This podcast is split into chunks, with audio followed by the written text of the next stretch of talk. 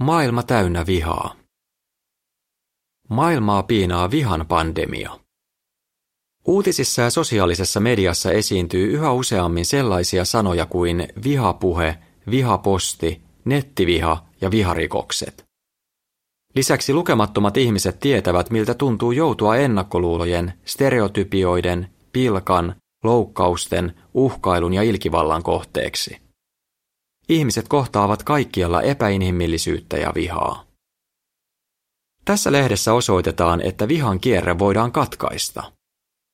Monet ovat jo onnistuneet tekemään pysyviä muutoksia elämässään ja pääsemään irti vihasta. Kirjoitus päättyy tähän.